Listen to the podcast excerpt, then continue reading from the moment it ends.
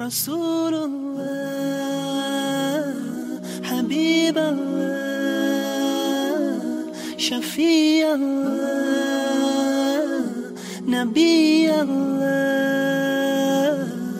He said زملوني زملوني دثروني دثروني A mighty task has come before me I need you here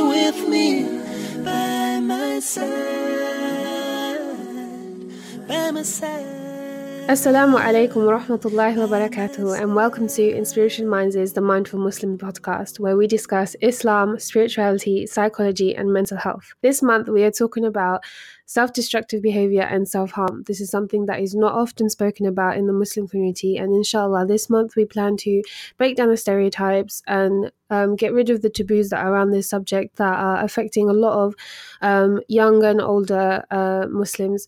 And to, uh, today, Alhamdulillah, we have Nomir Ahmed, who works for a mental health trust in London. So, Assalamu alaikum, Nomir, and Jazakallah khair for being here with us today. If you could um, tell our listeners uh, about, about your job and the sort of things that you do. Uh, Assalamu alaikum, everyone. Uh, yeah, my name's Nomir Ahmed. I'm a, a psychologist uh, working for a mental health trust in London.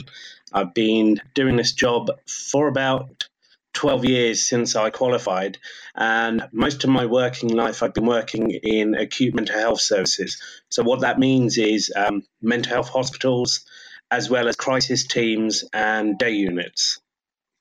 Brilliant, mashallah.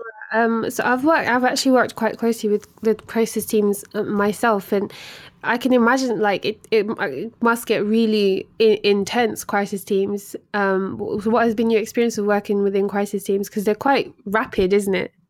I, I, I think both inpatient work and crisis team are incredibly difficult and challenging. Um, and they both present different kind of challenges to yourself. With the crisis team, it, as you say, it's very rapid. You get people in, you're trying to manage the crisis in a very short space of time, and hopefully get them back out into the community, back to their family, back to their um, nor, you know their day to day living.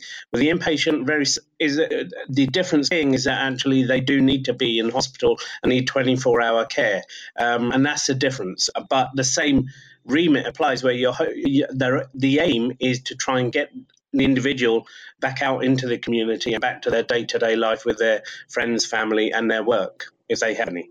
MashaAllah. Um, so, going on to the, the topic at hand, um, from your experience, what constitutes as, as self harm, would you say? Self harm, as I understand it, uh, and bearing in mind I'm a psychologist, so I'm not going by any uh, criteria on you know DSM five or um, BPS guidelines, but you know, self harm generally tends to constitute any um, deliberate actions that an individual takes to harm themselves, uh, um, either their body um, or their mind. Uh, generally, it affects their body. So, examples of that could mean uh, cutting their wrists, um, some might argue drinking alcohol is a form of self harm, taking drugs is a, f- a form of self harm. Other people bang their heads against the wall or punch the wall. So they're just, you know, they're just a few examples of uh, different types of self harm that people may undertake. So, what would you say, in, from from your experience of working in inpatient uh, wards and a crisis team, what would you say are the most common reasons for someone to in, inflict harm on themselves? Oh, I mean, that's a very difficult question, but a very um, pertinent question to ask, actually. And the, the, the reasons are quite wide and varied. Um, it all depends on their reason, um, their reasons for being presented at the setting in question. So, for example, um, some uh, so there, there is a common um, diagnosis that's associated with self-harming type of behaviors and that's emotionally unstable personality disorder. Uh, and that will so self-harm is a self-harming is a symptom of uh, EUPD or emotionally unstable personality disorder. My my experience of speaking to people who have that type of behavior in themselves often acts as um, there's two common reasons I, I, found is that it's a source of punishment for themselves because they feel they're blaming themselves for uh, the situation that they find themselves in, uh, whatever that may be, or it act, often acts as a source of distraction stroke relief from whatever pain and distress that they're experiencing at that time in their lives, either with their friends, their family, their partners, their children, whoever whoever it may be. Or often it may even be uh, related to, you know, some form of trauma that they've experienced when they were much younger. Mm, it's it's really interesting how all those sort of common factors are almost interlinked. Uh, I'm just trying. To, I'm just thinking about like a sort of reciprocal cycle. So one feels the need to uh, relieve themselves of some hardships, and so they self harm, and then perhaps the the guilt kicks in, and so they feel like they need to punish themselves even even more. Do you, do you think that that kind of cycle is is quite common? The fact that someone wants to punish themselves. Yeah, I, am I'm, I'm just thinking um, for like maybe young Muslims or Muslims in general is you know when when they do self harm and that's obviously seen as um, forbidden in in Islam and then they feel that guilt from self harming um, and so they need to punish themselves and so they end up self harming even more. Yeah, as with many issues in mental health, um, whether it's depression, anxiety, or you know self harm, self harm in and of itself is not a mental health problem. Self harm is a arguably a symptom of a range of mental health problems, predominantly uh, emotionally unstable personality disorder, as I mentioned. So self harm does form isn't part of a, um, a cycle of behavior and thoughts and feelings, which is very difficult to get out of because, as I, as I mentioned earlier on, one, the, the very first time you might uh, self harm, you might uh, someone might experience a degree of uh, relief or feel as though they've, um, because they've punished themselves, for example, uh, that leads them to think actually this is an appropriate behavior, or dare I say, um, it, it, validates their thoughts and feelings. So it becomes very cyclical very quickly. Mm, absolutely, and I know we've um, like we've just touched up on um, like some misconceptions that a lot of people do think that self harming isn't as an illness in of itself, when actually it's sort of like a um, like a cause of, of something else, like you mentioned. W- what would you say are the most common misconceptions around self harm, particularly for for the Muslim community? If I'm honest with you, I don't think this is a misconception just to, specific to uh, the Muslim community. I think it's a wider uh, misconception that self harm. If you think that self harm, and as as I defined it earlier on, if you it's um, it's a deliberate act, okay, and if you think about it in now in those terms as it being a deliberate act, it means that that, that it would suggest that the person who is acting in that way would have a choice um, and therefore they are. It's a behaviour, it's an action, and um, and and this is a very common misconception now that people are doing it to seek attention, if you like. However, if you have a more humanistic, uh, compassionate side, people might and begin to understand the reasons why they're doing this. Then you can think you can um, allay some of those misconceptions. But as I said, without that level of um, exploration and understanding of as to why someone might be doing this, then you you will continue to one might continue to assume that they are doing it for attention seeking behavior and actually you know there's there's nothing wrong with them. Yeah absolutely and i mean i i think that this this whole um this self-harming um, and attention seeking is actually like a really big trend for young adults like especially throughout the high school years sort of like 14 15 onwards um, and even when I was in school, I remember thinking that oh, everybody self harms because it's just a trend, and it's just because you know that they're self harming, etc. How how would you how would you sort of deal with that? Like how would you be able to differentiate? I mean i guess what i'm saying is does anyone ever actually self-harm to to seek attention? And if they do wouldn't they shouldn't they receive the attention that they're seeking again, it's about the definition as to what you mean by attention. If you're talking about help-seeking behavior, then absolutely. Um, but when, when if you think about the term attention-seeking, that is often uh, very negatively uh, construed by people. Um, but if you reframe that term as attention-seeking, as someone who is actually seeking help. Um, and not just attention, they are seeking help and support for the distress and the difficulties that they're experiencing at that time, then of course I think someone should be uh, um, attended to, if you like. Mm, absolutely, I really like that term. It's from going from attention seeking to becoming help seeking behavior. It completely changes everything, doesn't it? Um, f- from your, I know that you might not have experience in schools and etc. But I'm I'm just curious, like, w- what support is there within schools, if you know, for young adults that might be displaying such behavior?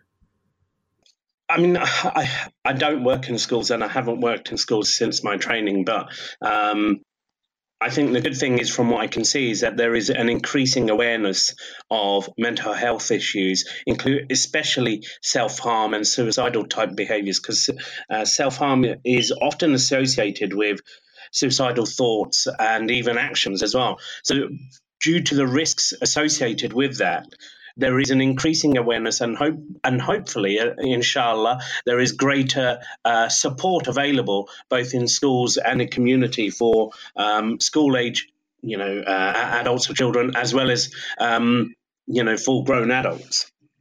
And is there a difference in in present presentation of self-harm or self-destructive behaviors for muslims and non-muslims like is there a difference in, in the way that they actually do the act or the way that they cover up the act? You know it, do you have you have you ever seen any major differences that you know muslims don't or do?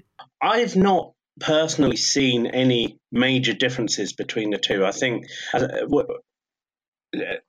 I guess if there is a difference, particularly within the Muslim um, culture, if you like, is that there is a greater scope to try and hide uh, mental health issues. I'm, I'm, talking about wider mental health issues and not just self harm, but especially self harm.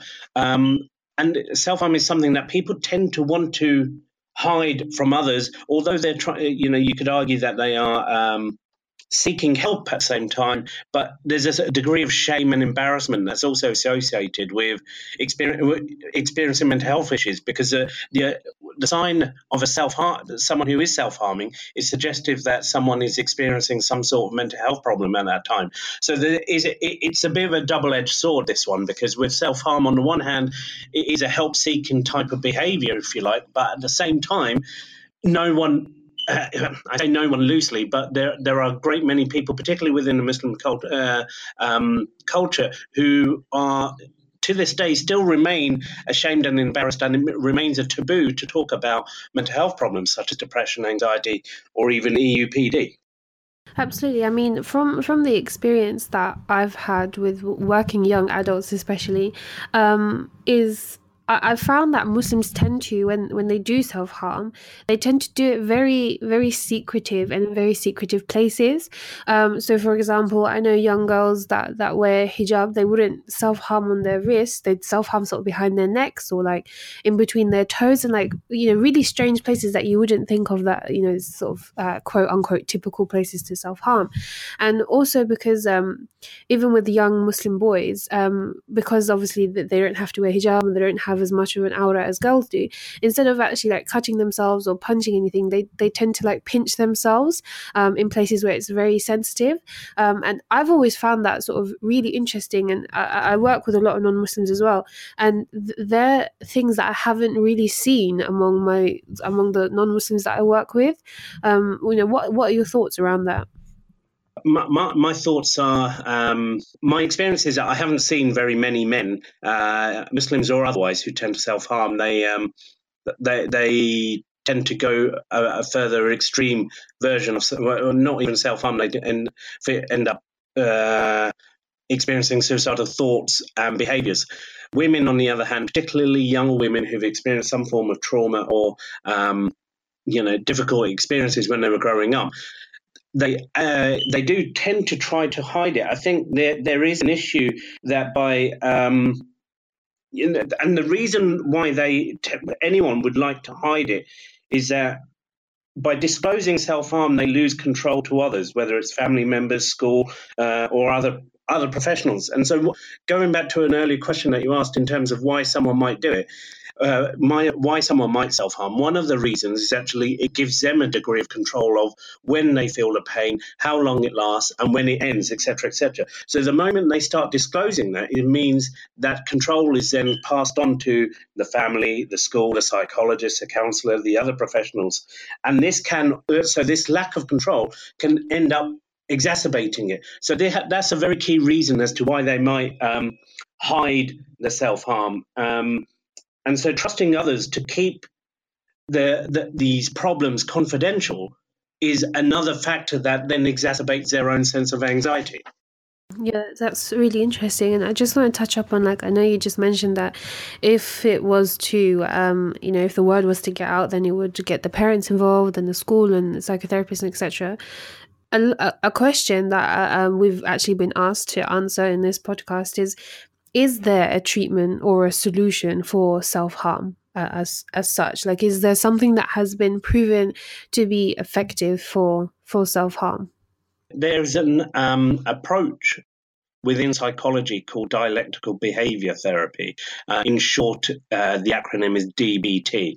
Um, and what that focuses on is developing uh, different strategies to help someone cope with their levels of distress. So, if we, if we go back to understanding why someone might be um, self harming in the first place, um, which we mentioned was, you know, feeling distress, really distressed by their current situation or their life as they've led it up to now, or an idea of coping or difficulty coping with things, then the important strategy here is a having an uh, an ability to or a space to express their thoughts and feelings in a safe and contained and confidential manner, but also equally important is trying to find a way for them to uh, manage this distress in a safe and containing way that does not involve them harming. So, uh, an example might be within and so within the DBT there are different um, a particular um, approach, if you like, is called distress tolerance. So it's about tolerating the distress in that moment. One of the difficulties that come up for people experiencing this level of distress is that uh, commonly someone might think that the the distress will never end. So tolerate being able to learn to tolerate a moment of distress, which in if you think about it from an Islamic perspective, you know, we, we also um, think that li- life is not always just up and down. That li- you know, Allah um, comes to test us as well. So part of that, part of the distress tolerance is learning, is testing ourselves to manage the distress in a safe way. So an alternative to um, uh, you know, cutting yourself, for example, you might want to just put your hands in a bowl of ice as an example. So what that does immediately is that it, it changes the attention of your senses and your brain to feel, um, feeling the cold because it's ice cold. It takes your attention and it kind of soothes your senses in that moment. So it distracts your attention from whatever whatever distress, uh, distressing thoughts you might be experiencing in that moment to focusing on the freezing cold temperature of the ice. And that's just one example of uh, a way in which you can uh, distract yourself from whatever thoughts and feelings you might be experiencing that often leads to uh, self harm. So going back to, uh, sorry, I, I, know I waffled a little bit here, but your no, it's absolutely fine. Please. yeah, but going back to your question of is there a way in which is there a treatment or is there a way in which people can manage uh, self harm or develop other strategies? Yes, there is, but you have to actually be willing to accept that there are strategies and be um, you know willing to try different ways because um, you know people might self harm, but they th- often you know you can only take a horse to water, but you can't make it drink. So it's also up to the individual to actually want to be able to uh, change their harmful behaviours into less harmful behaviours. Yeah, absolutely. I mean, I've never actually heard of DBT before, stress um, tolerance. So, just for sharing that. Um, and like you were saying, I think I think it depends massively on how what sort of state of mind the individual is in and if they're even ready to accept the help that you know they could possibly be receiving. I mean i've worked with them um, people that have so much support and yet they never fully recover or they never really make any progress and it's because they simply don't want to or they don't have any any hope in that they're going to get better um, or at least get to a state where they can manage their uh, problems. And then you have people that have barely any support and maybe see someone once or twice a week and you know they through all the like the targets and goals and etc. So I think it, it does massively depend on the individual's um mentality and, and i'm really glad that you mentioned like how islam also teaches certain things that are embedded within within these approaches and my next question was actually going to be you know is there a difference in uh, recovery or treatment uh, for Muslims. Can we can we utilize uh, Islamic teachings when when uh, dealing with Muslims uh, um, when who are self harming? As with any of the questions that you've asked, I think with anybody, it largely depends on who we're seeing and what their kind of intentions are, what their own background might be, what they're willing to do. I, I can and I speak from my own experience. You know, I meet many Muslims in my line of work. I used to work in um, in East London, where uh, the majority of my patients were were Muslim, but not all of them were Islamic minded, if that makes sense. So, you know, you work with what's in front of you or who's in front of you and what they are willing to kind of engage with. Now, I, I'm I'm no I I will admit I'm not a scholar. I'm not a um, an alim in, in Islam at all whatsoever. However, I have some basic understandings of, of it, and you know where poss- where where there is a willingness in the individual to engage in that type of work, I'm more than happy to help someone with that, and you know apply those kind of uh, and help them apply their teachings and trying to help them overcome any obstacles that are getting in the way. However, on the other hand, you know that what I'm also very uh, mindful that I don't want to alienate my patient and say and impose um, a way of thinking that doesn't sit well with them because then. I don't know if that makes sense to you in terms of what I'm saying. So, uh, as much as I support an Islamic way of doing things um, and trying to encourage someone to utilize Islam to try and help them, I'm also I, I, don't want to impose that and that get in the way of our kind of relationship. Help them overcome whatever the difficulties they may be experiencing. I hope that makes sense. Yeah, absolutely. It does entirely. It is logical, um, especially in that situation. Um, and you know, I hate to say this, and it might be a bit controversial, but sometimes a lot of people's trauma that they've experienced is often, you know, connected to uh, Islam and Islamic figures and etc. like that. So uh, some sometimes trying to um, suggest Islam orientated things can actually be more traumatic uh, for them, and they actually need a lot of background work before they, they get to that stage. So that entirely makes sense. Um, I actually, um, I know that you've been in the field that you've been working for for a number of years, and it's just a question that popped into my head. Like, has anything changed like historically like was self-harming uh, done in a particular way say a few years ago to you know how it's done now like has there been any i say trends but i'm not sure if that's an appropriate word but has there been any major changes say over the past decade or so not that I'm aware of. I, am I'm, I'm not aware of any particular evolution in the way that people self harm. I think people are very um, clever uh, and they people will find their own unique way of you know harming themselves that is quite uh, hidden. So you know you've talked about people pinching themselves for example which is not the most obvious way to harm yourself but you, I, I'm I know someone from a few years back who would pull the hairs out of his arm or um, and whilst that's not you know that may not be the most painful thing to do but it is a form of self-harm because it is you know creating some red spots on your arm and it does give a bit of pain in that moment albeit for two you know a couple of seconds but you know the last 10 years the most common uh, method remains uh, cutting um, and that hasn't changed in all that time. And I, I, in all honesty, I can't see it changing because it's quite immediate uh, in terms of how people, in terms of the relief and the control that people feel, and it's very accessible as well. It's not, you know, you, but most people have a pair of scissors at home or some sort of razors at home, um, some even a knife. So there is ways in which they can do it. You know, and the other one is you know, using your own fist and punching a wall. So it's what people will use whatever is accessible to them in that moment. Absolutely. And um, I, I, just wanted to go back to one of the first things that you had, um, how you had said that some people view taking drugs and taking alcohol um, as as self harm.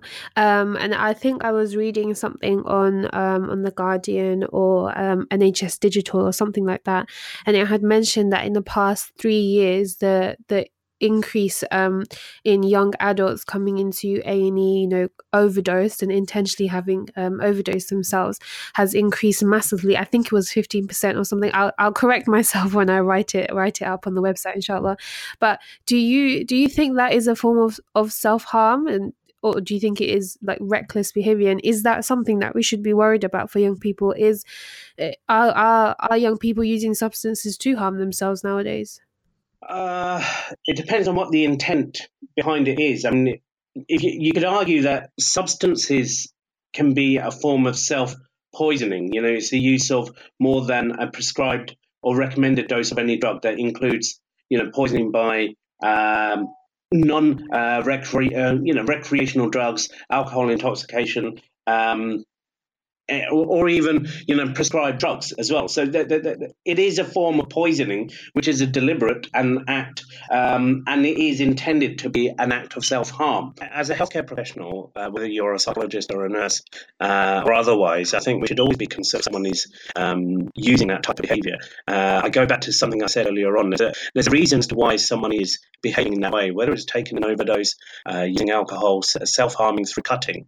Um, and when I talked about alcohol and drugs, it's it's uh, to an excess so that it is harming their body, their liver, or whatever it is that they're they're trying to achieve. Now, as I said, as I said of course we should be concerned, and I don't think we should be uh, aiming to label the individual as reckless at all whatsoever. And I, and I reiterate the point that my, my, I don't think it's our job to try and assassinate someone's character. Our job is to try and uh, create a space for us to understand what is going on with that individual, understand their reasoning, understand their intentions, understand what it is that they really want help with. And that, if I, I think again, I go back to the very, very earlier point. But one of the uh, two points here is that a the individual more often than not they want a degree of control, but secondly, and perhaps more, more importantly, is that they are seeking help and support. And, and that actually uh, moves us on really nicely to my final final question is, you know, what uh, top sort of tips or what you know the most important advice would you give to someone that may be listening right now who who is self harming?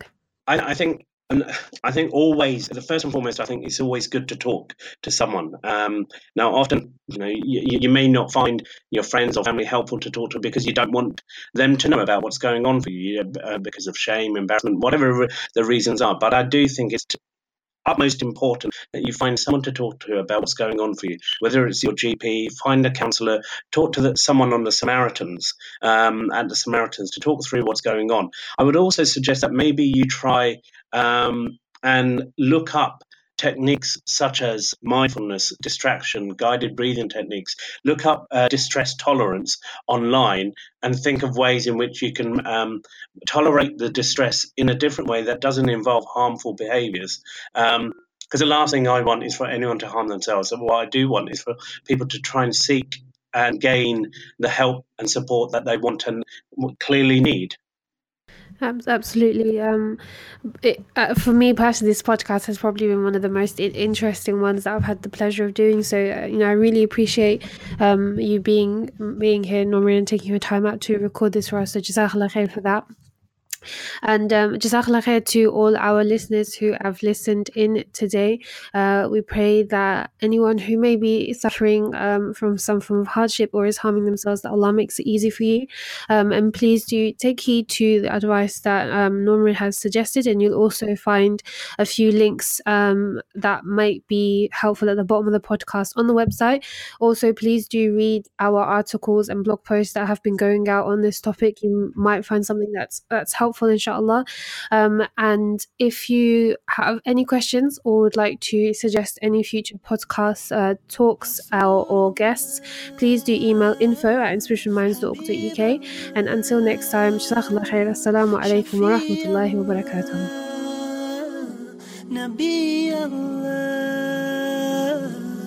He said, Zamiluni, Zamiluni, Dafiruni. Dafiruni, a mighty task has come before me. I need you here with me, by my side, by my side, by my side.